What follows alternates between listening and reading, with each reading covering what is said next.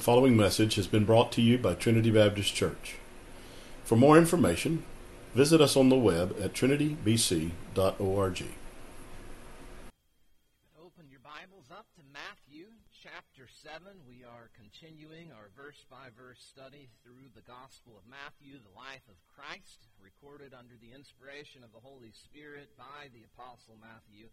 Uh, we have navigated our way through much of what's called the Sermon on the Mount, this first great uh, teaching of the Lord Jesus Christ. We are reaching some of the concluding words this morning. Matthew chapter 7 will be in verses 1 through 6, and then verses 15 through 20. Uh, what we're going to look to this morning in verse 1 is perhaps one of the most misquoted, or rather quoted out of context, Bible verses in all of the Scripture.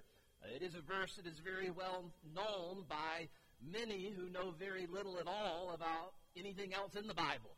Uh, but they know these words of Jesus, and they often weaponize these words of Jesus to silence any believer who is speaking up and speaking forth uh, the Word of God, especially in regards to morality, uh, cultural, hot topic subjects. For instance, I can remember being back all the way in high school and the subject of abortion was being debated within the class. And as I was taking a conservative biblical stance on life at conception and the atrocity of what abortion really is, uh, another student voiced this verse.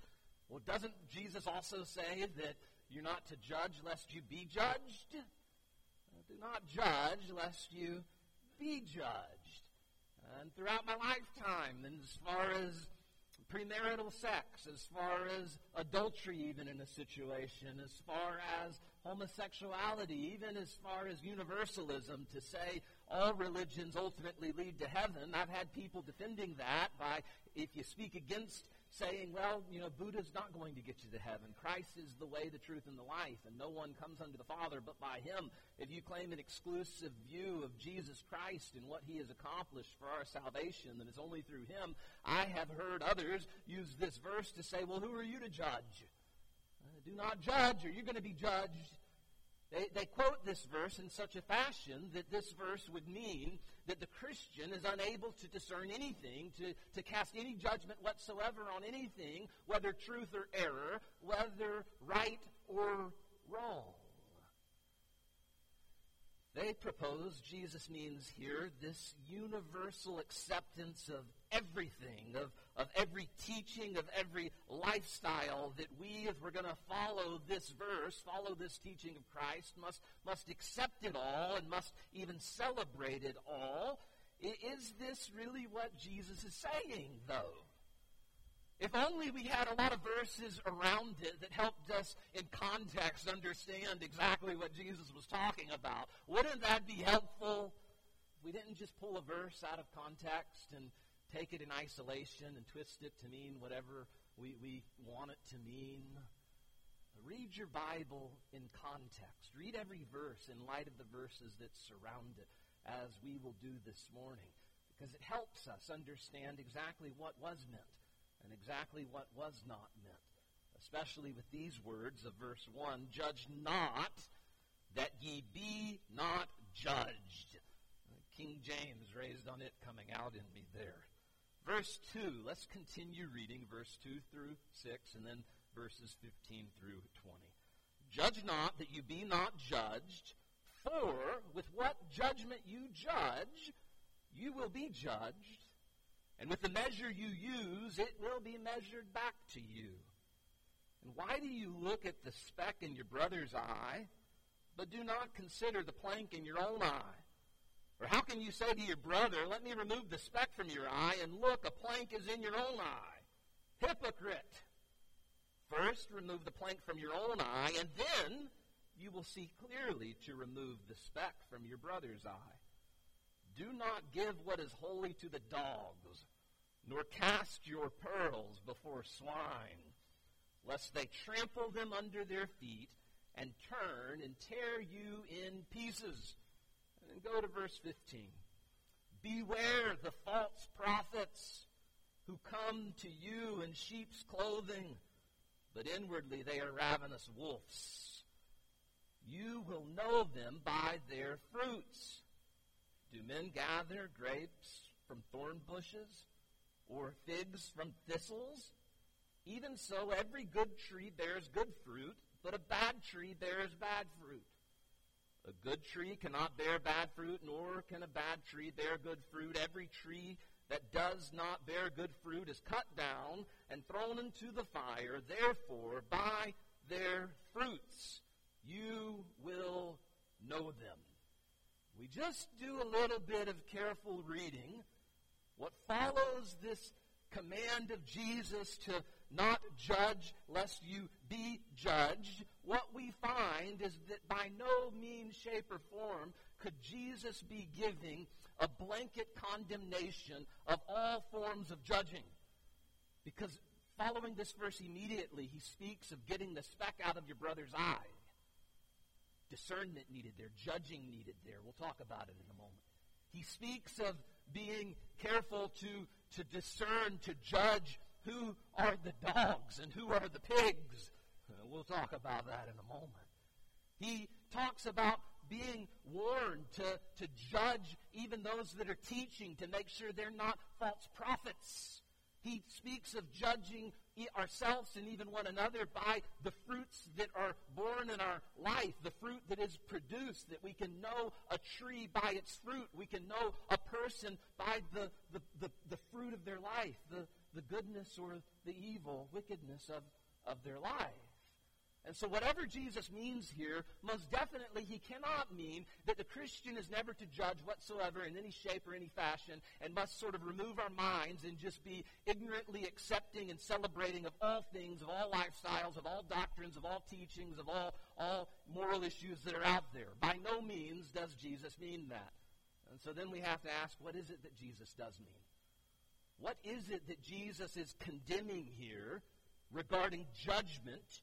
judging, and what is it that Jesus is even commanding following the condemnation of this judgment that we judge in this sort of fashion?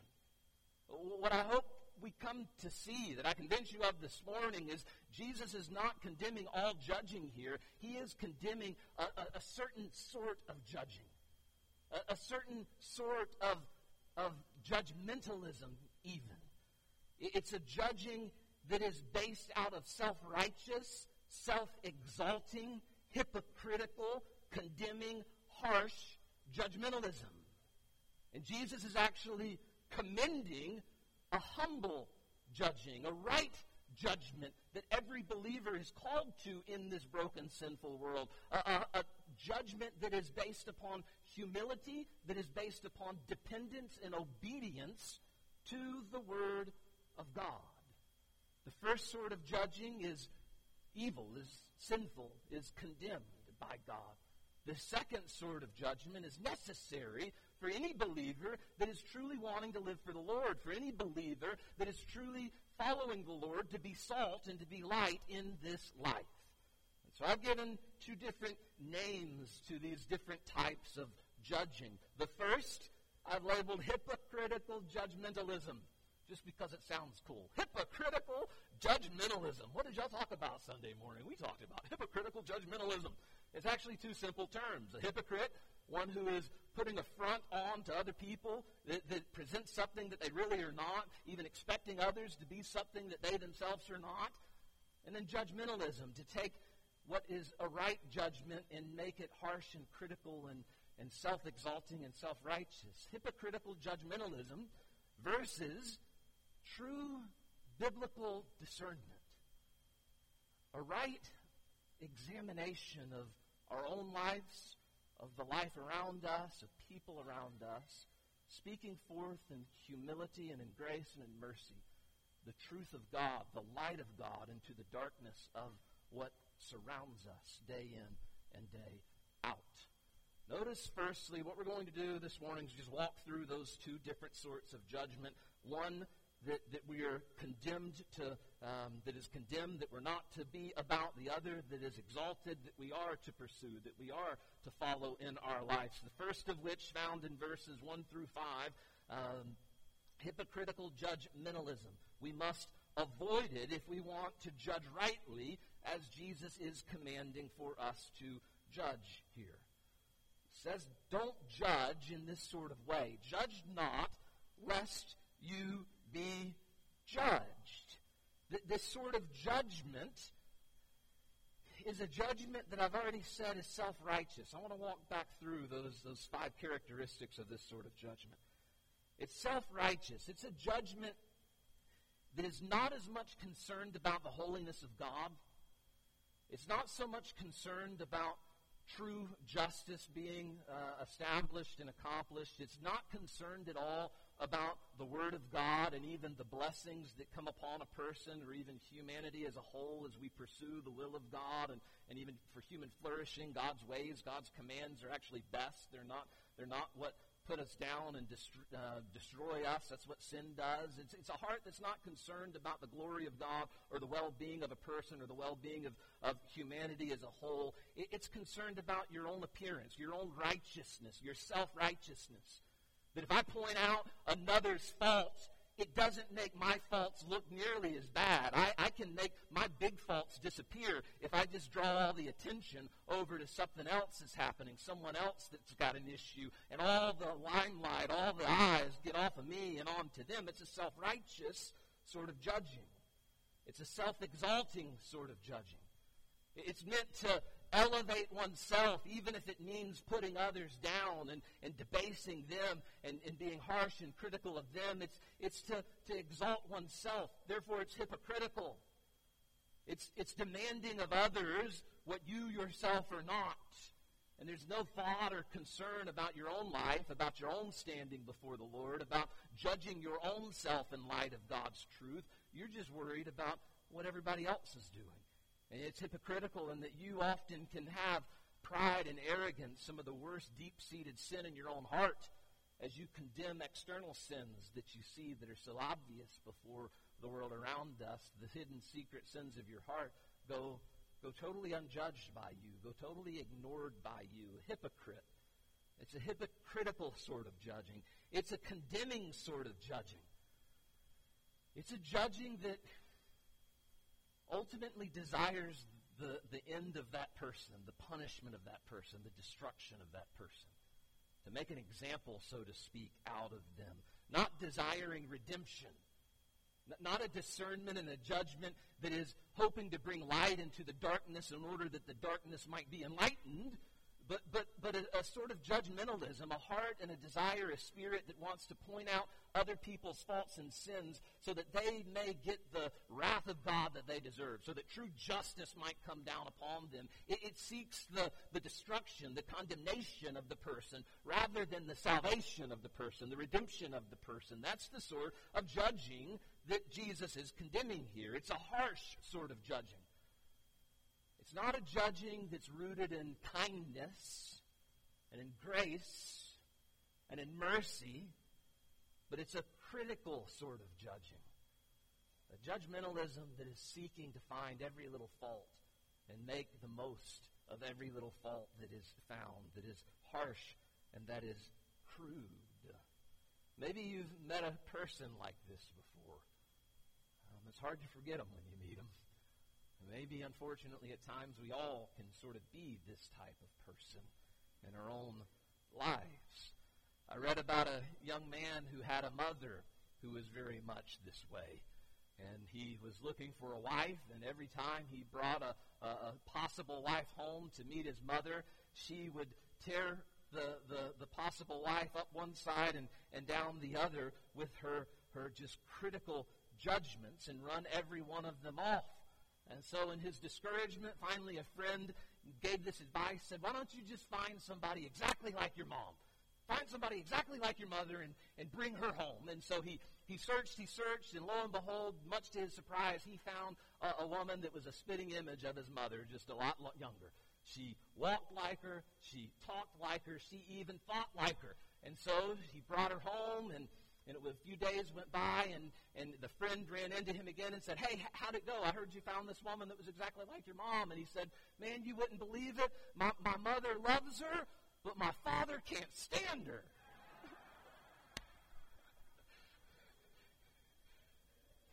God commands us to avoid this sort of judgmentalism. It's a, you turn into the type of person that nobody wants to be around.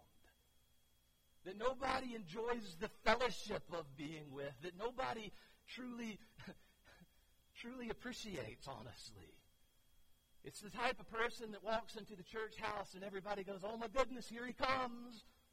Oh my goodness, here she comes because all that this sort of person likes to do is point out the things that are wrong, point out the faults in others, make everything negative, make everything be doom and gloom. God says, do not judge. Why? Because with the same judgment that you judge, you're going to be judged. With the same measure that you use, that measure will be used back at you. I think there's a little bit in here of Jesus meaning you reap what you sow, and people are going to treat you like you treat others. But even greater than that is, I believe the uh, judgment of God is even in mind here. That, that God will judge that person who is so harsh and critical and not generous and not kind and not gracious and not merciful. When they stand before God, they are going to face that same sort of judgment before God. And the, the big grand point that Jesus is leading us to here, even with the log and the speck that we'll see in a moment, is that, that we'll never be able to judge anyone else rightly until we understand the judgment of God that's really upon us. That we will be measured by the Word of God and by the perfect righteousness of Christ. And when we understand that, we realize we all fall short of the glory of God, all have sinned. We realize that we don't, we don't get to heaven in our own merit by our own works of righteousness, that we're not living the life as a believer that we're living right now because of our works and our, our earning it. We're, we're only where we are and doing what we're doing by the grace of God. And as you think about the condemnation and the judgment that is due upon you, it's only then when you can humble yourselves in light of that that you really can even begin to speak into another person's life with a right heart, with a right sort of judgment. A judgment that has truly first examined one's own heart and life before God.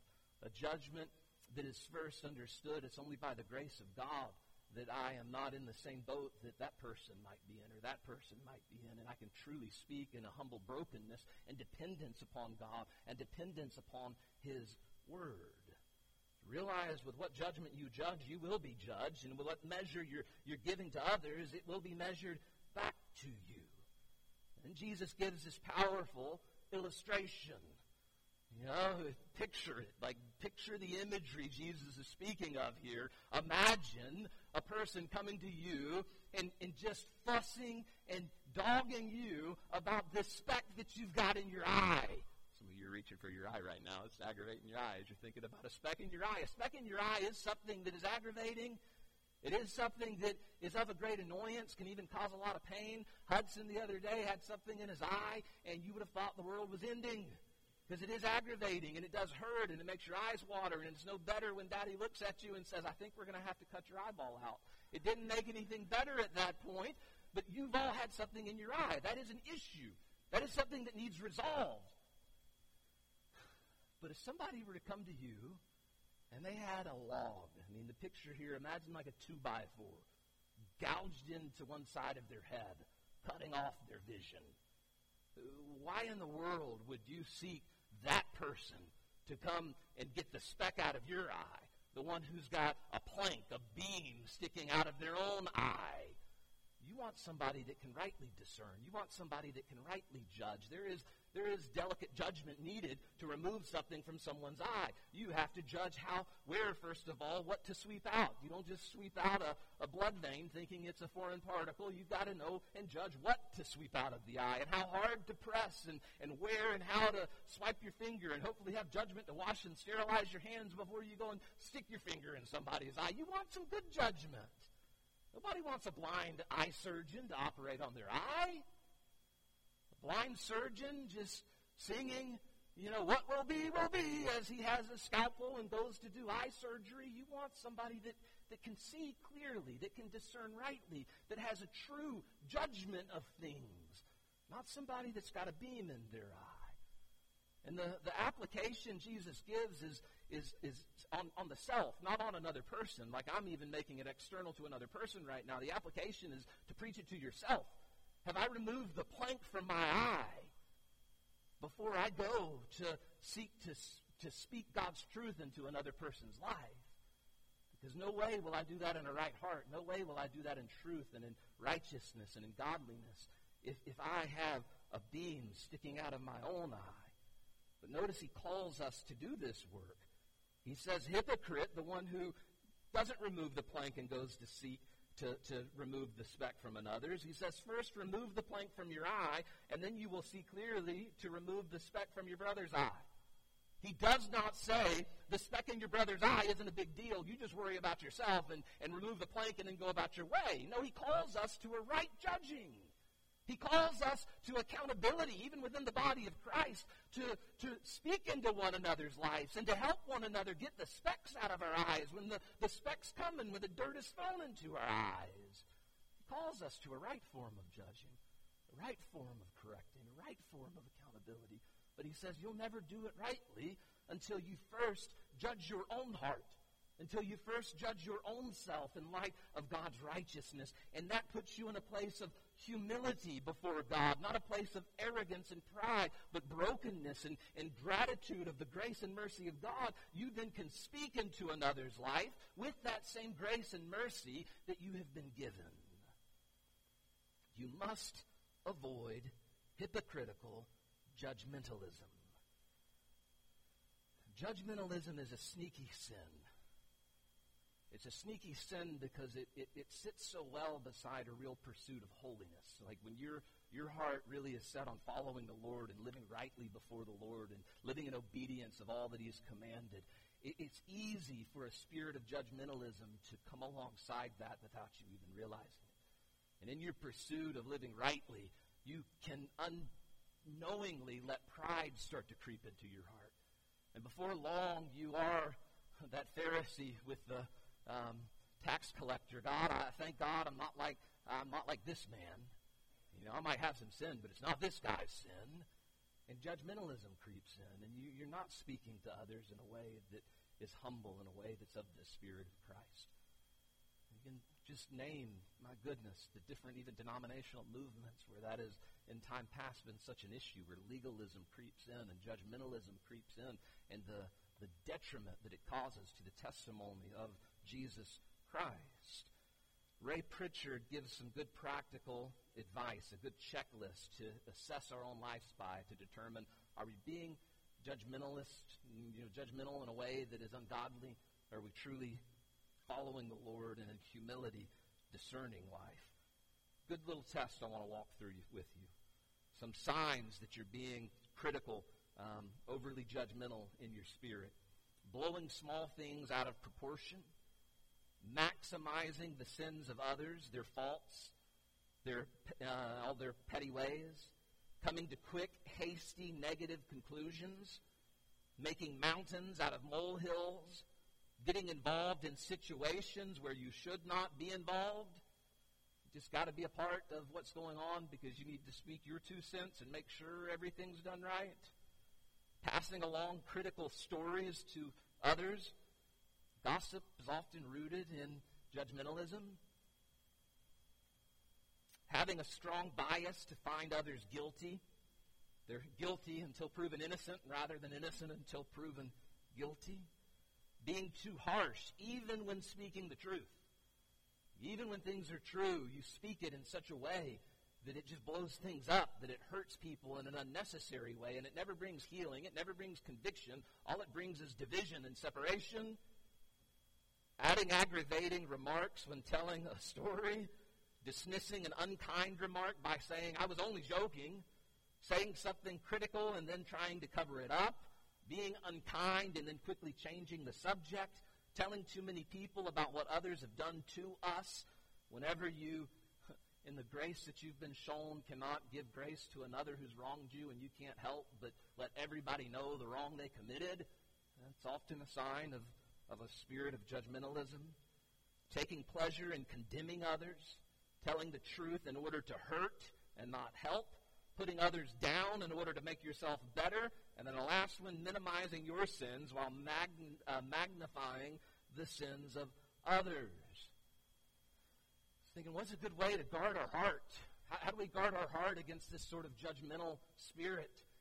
I think it's amazing the way Scripture and Scripture go together, Old Testament and New Testament, even. All the way back in Micah chapter 6 and verse 8, we find these words that God says that He requires of us. He says, You're to do justice, you're to love mercy, and you're to walk humbly before your God. Are you familiar with those? They're some of the more well quoted words within the Old Testament. To do justice, to love mercy, and to walk humbly before your God. If you can enact that, follow that in your spiritual walk with the Lord, you're going to guard your heart from judgmentalism, from hypocritical judgmentalism. Do justly.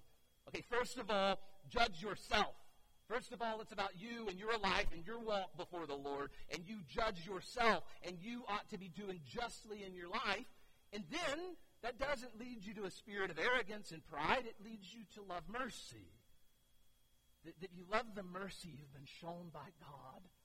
And therefore, you love the mercy you've been shown by God to be known by others who need that mercy. That when you speak to others, you speak as a broken sinner who has received the mercy and forgiveness of God to another broken sinner who needs the grace and the mercy of God. And that is what is ruling over your heart. Not arrogance, not this superficial, self righteous pursuit of God and living for God, but a true humility because of the grace you've been shown and a desire for that mercy to be known.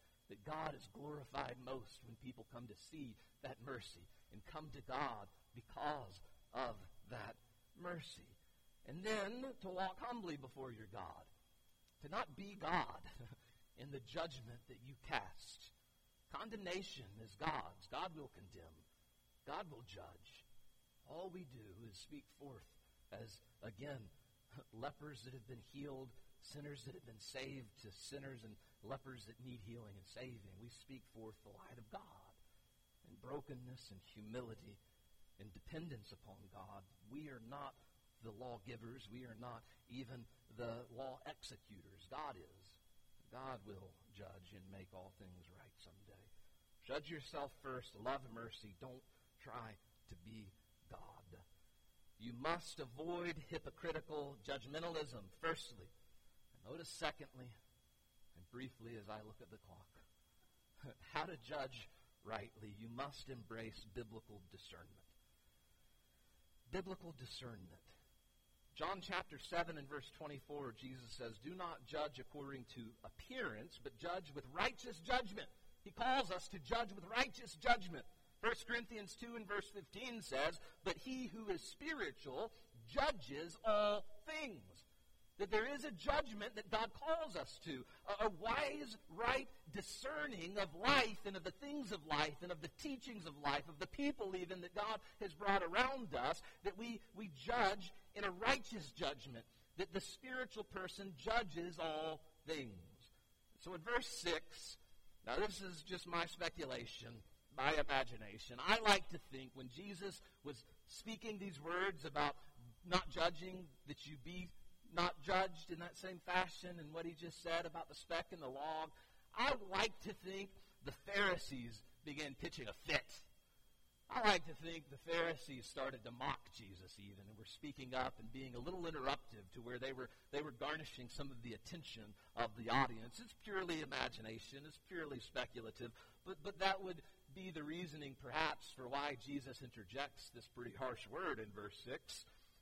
Do not give what is holy to the dogs, nor cast your pearls before swine, lest they trample them under their feet and turn and tear you into pieces. Jesus says a right discernment is necessary, even in the proclamation of the truth of God that the fool is the one who argues with the scoffer, with the fool. They become a fool by doing such, the Proverbs tell us. The, the, the, dogs were not little cute pets like we have in our day and age. The dogs were wild, street roaming, savage dogs. They were wild, like a coyote, even so in some regard, in today's day and age. They, they weren't cute little pets. It was a very derogatory thing to be called a dog. The, the pigs, the swine, were wild hogs, wild boar. Um, they were wild. This is dealing with people, humans, who are living in such, in such a profane way, in such a hardness of heart towards God, in such a deep immorality that to speak the things of God to them only results in mockery, only re- results in, in, in, in, their shame even back at, back at you. There's no reception, there's no um, acknowledgement of the, the, the goodness of the divine truth that you're, you're speaking to them. Jesus says, hey, don't, don't, don't waste all your time speaking to those that won't listen. Don't try to go do communion at, at the, the bar or at a place where there is no regard for the holy things of God.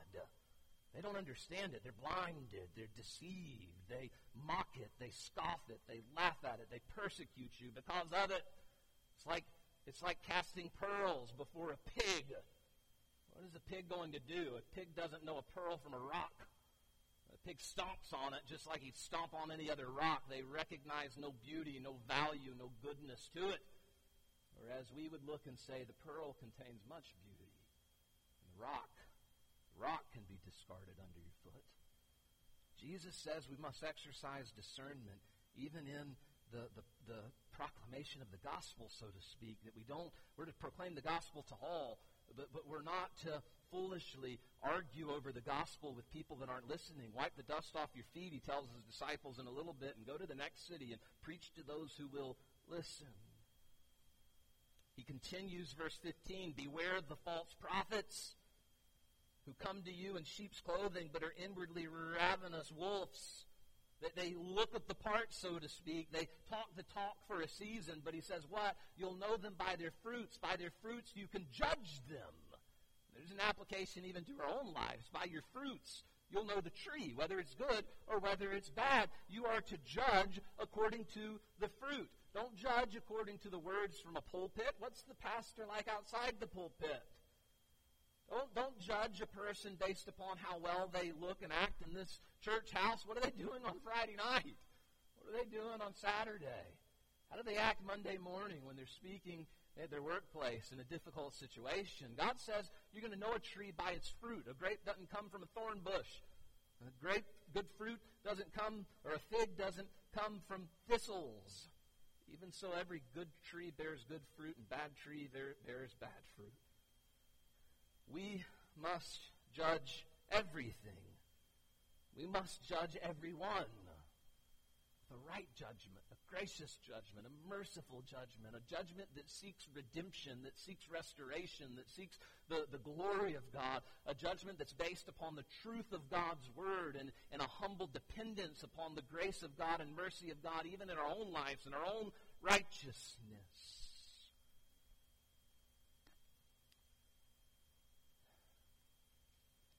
The Christian is called to show unconditional love, but not called to show unconditional approval.